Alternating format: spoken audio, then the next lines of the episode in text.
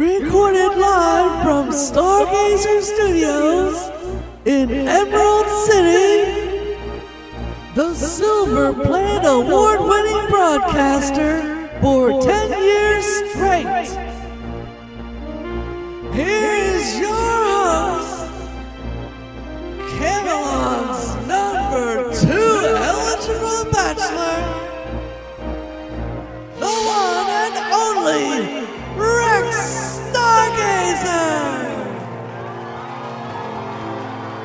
We got a treat for you tonight. We're going to be talking to one of the premier makeup designers in the whole galaxy. Meet, meet Archer, Ansel.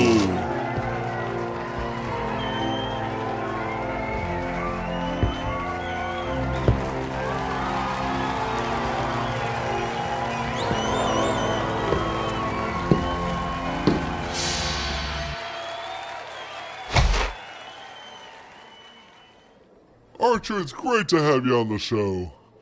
I know you're new to the showbiz industry, but it hasn't taken you long to get your name out there.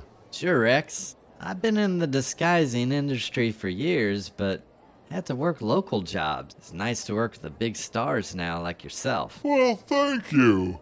Let's keep this about you, though. That is, unless you have some more compliments for me. I kid, I kid. You have done some great work in No, film. no, no, no, no. This is about you. What films? I loved Lion-Hearted Lover, and The Tale of Two Felines was awesome. Yes, yes, two of my favorites. Now, really, back to you, Archer Ansel. How did you get into this business? Well, I always had a vivid imagination. I remember being a kid and wanting to be an asteroid miner.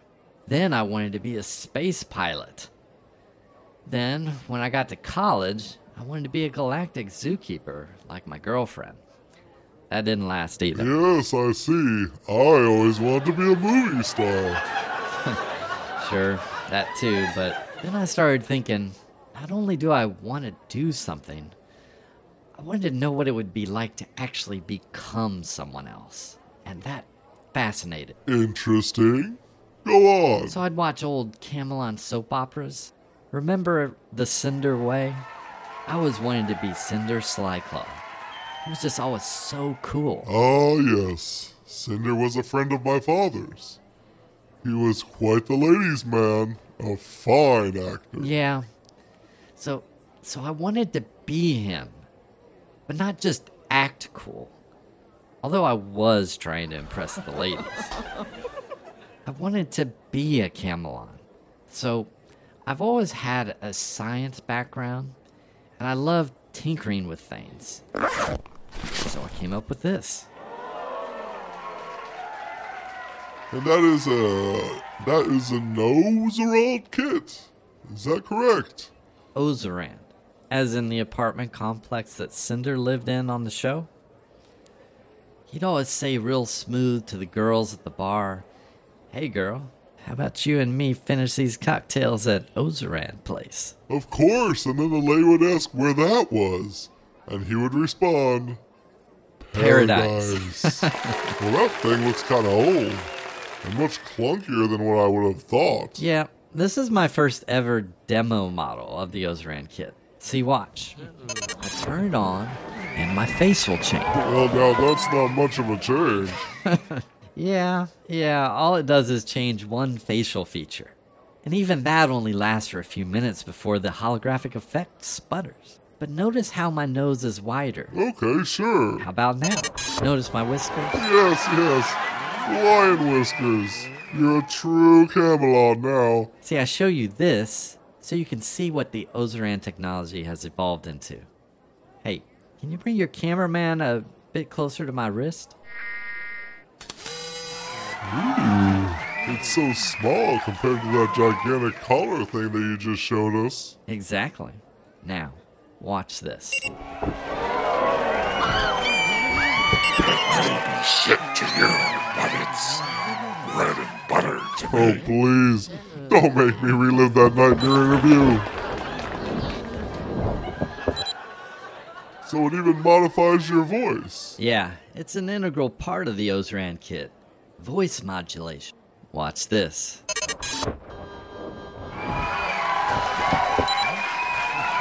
Oh my, you look like famed Camelot actress Leslie Perfect. That's right, Rexy baby. You want to give my tail a? No, no, no, this is just too weird.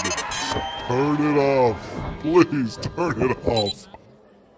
So, as you can see, species, size, or gender is no obstacle for the 08 Pocket Ozzy. This is all fine and good for showbiz, but we all know these kits are also used by gangsters and psychopaths. I simply provide the technology, no different than a laser pistol used for self defense. I ain't responsible for someone trying to abuse its purpose. Well, then what would you say its purpose is? So many great uses.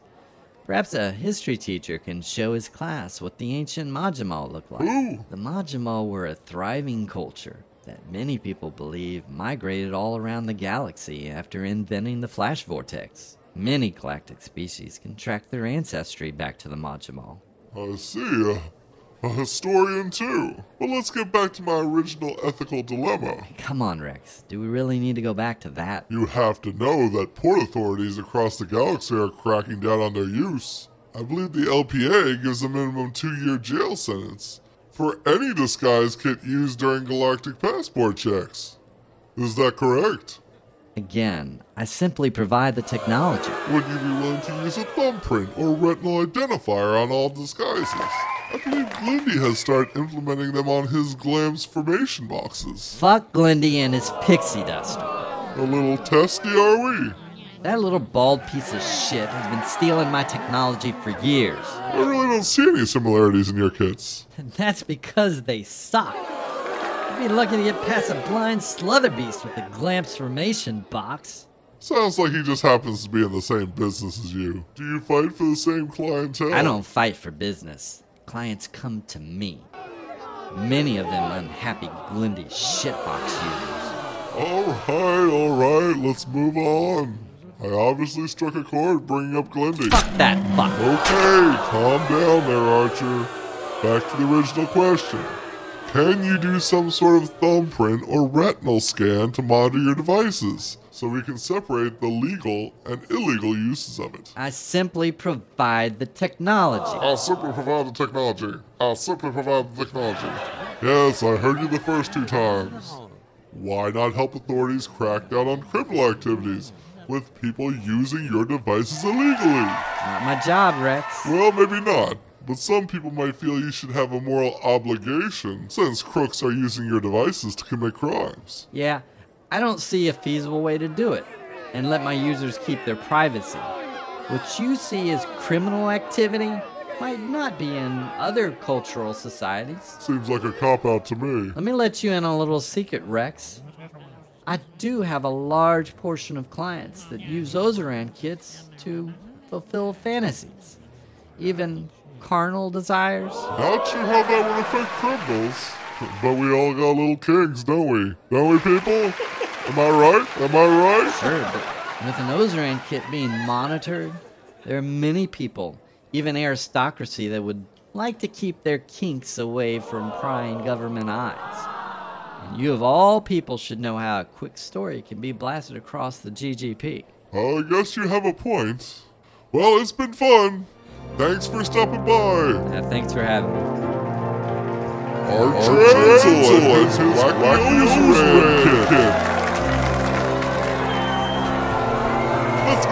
let's go for a round, round applause.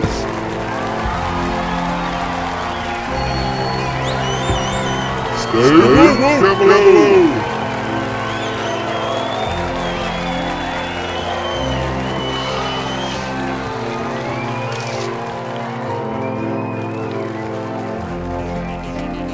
This episode featured the vocal talents of Jude Vavona as Rex Stargazer, Keith Reader as Archer, Tune in next time for another edition of Rapping with Rex. Rapping with Rex is available on rexstargazer.com.